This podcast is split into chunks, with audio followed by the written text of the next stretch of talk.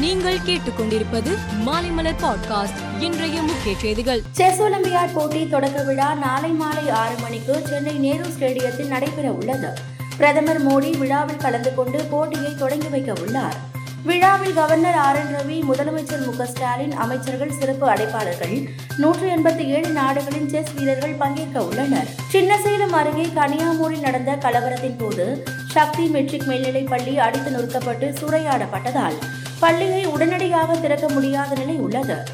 மாணவ மாணவிகளின் நலன் கருதி எல்கேஜி முதல் பனிரெண்டாம் வகுப்பு வரை இன்று ஆன்லைன் வகுப்புகள் தொடங்கியது. ஆசிரியர் ஆசிரியைகள் ஆன்லைன் மூலம் மாணவ மாணவிகளை தொடர்பு கொண்டு வகுப்புகளை நடத்தினர்.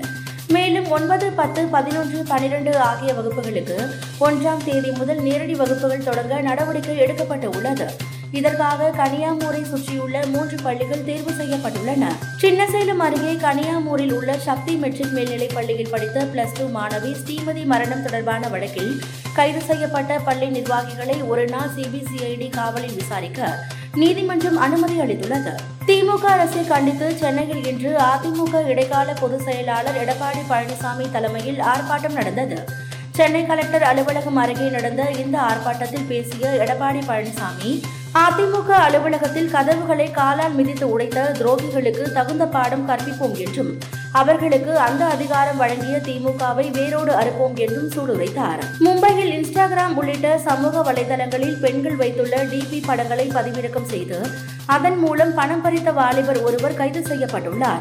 விசாரணையில் அவர் இருபதுக்கும் மேற்பட்ட பெண்களின் படத்தை ஆபாசமாக சித்தரித்து பணம் பறித்து இருப்பது தெரிய வந்தது சட்டவிரோத பண பரிமாற்ற வழக்கில் உடனே கைது செய்ய அமலாக்கத்துறைக்கு அதிகாரம் உள்ளது என்றும் கைது செய்யும் போது ஆதாரங்களை வெளிப்படுத்தினால் போதும் என்றும் சுப்ரீம் கோர்ட் தெரிவித்துள்ளது. சுப்ரீம் கோர்ட்டின் இந்த தீர்ப்பு விசாரணை அமைப்பின் அதிகாரங்களை மேலும் வலுப்படுத்தியுள்ளது.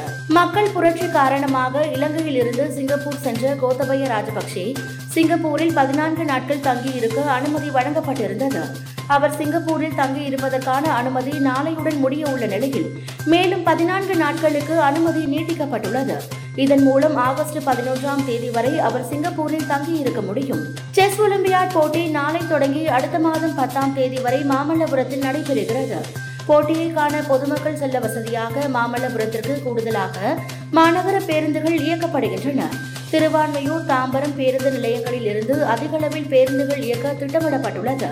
மேலும் சனி ஞாயிற்றுக்கிழமைகளில் சிறப்பு பேருந்துகள் இயக்கவும் முடிவு செய்யப்பட்டுள்ளது. இருபத்தி இரண்டாவது காமன்வெல்த் விளையாட்டு இங்கிலாந்தில் உள்ள பர்மிங்காம் நகரில் நாளை தொடங்குகிறது.